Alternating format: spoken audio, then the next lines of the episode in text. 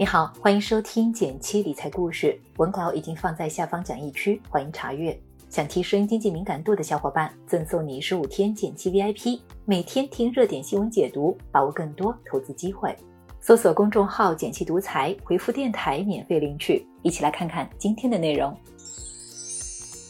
稍微细心点的朋友可能会发现，最近在微信上可以打开朋友发来的淘宝链接了。不少之前持观望态度的朋友问道，这是不是意味着中概互联又可以买了呢？自今年春节以来，各大互联网龙头企业的股价就一直处于跌跌不休的态势。拿港股来说，腾讯自最高点的每股768港元到如今的每股473港元，已经跌去了近 40%。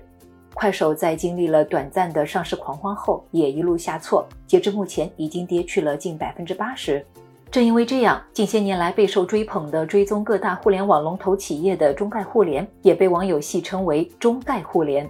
那么情况会不会因为互通产生一些变化呢？今天我们就来详细聊一聊。先来说说到底什么是中概互联，我们可以把它拆分成两个部分，中概和互联。简单理解，中概就是指在境外上市的中国概念股，互联则是其中的互联网企业，就是大家熟知的阿里、腾讯这些。两个词结合，指的就是从众多中概股中挑选出50家市值最大的互联网企业，组成一个新的指数。这个指数就是中国互联网50，反映的是境外上市的知名互联网企业总体的表现情况。基金公司看到其中的利益，就发行跟踪这个指数的基金。这支基金就是大家平常口中说的中概互联。一句话总结，中概互联就是由基金公司发行的，追踪在境外上市的中国互联网企业总体表现的一支基金。按道理来说，在国内互联网行业形势一片大好的情况下，大家又都是其中的龙头企业，股价应该随着业绩的增长蹭蹭蹭的往上涨才是，结果怎么反而与事实相反，在过去的半年里，股价一直萎靡不振，连续的下跌呢？总的来说，还是出自这两个原因，分别来自国内和国外。国外的因素就是春节后美国证监会通过了外国公司问责法案最终修正案，很多小伙伴可能不知道背后的影响。简单来说，这个问责法一旦实施，那么中国的互联网企业如果连续3年不能满足美国的检查要求，就很有可能会面临退市的风险。在这种压力之下，众多投资者也纷纷开始抛售手中的中概股，股价应声下跌。而国内还是国家出台的反垄断政策在起作用，其中最著名的应该是阿里巴巴的天价罚单事件了。去年双11的时候，众多商家联合举报阿里巴巴利用其垄断地位来逼迫商家实行2选1。举个例子，如果你选择在天猫上开店，那么就不能考虑拼多多、京东等其他平台。市场监管总局在接到举报的第一时间，也立刻开始了立案调查。终于在今年4月份，调查结果出炉，市场监管总局宣布，阿里2选1的垄断行为被坐实，阿里被罚了2019年总营业额的 4%， 也就是182亿元。之后，市场监管总局也是继续加大力度，对美团、腾讯纷纷开展了垄断行为的立案调查。近期，美团因反垄断被罚 34.42 亿，这对投资市场来说也更加多了一丝不确定性。也正是这个不确定性，直接影响到了他们的股价，也间接的影响了其他中概股。了解了中概股大跌的原因后，我们再来回答中概互联可以买了吗？首先，我们要看它是否符合好公司、好行业、好价格的这3个标准。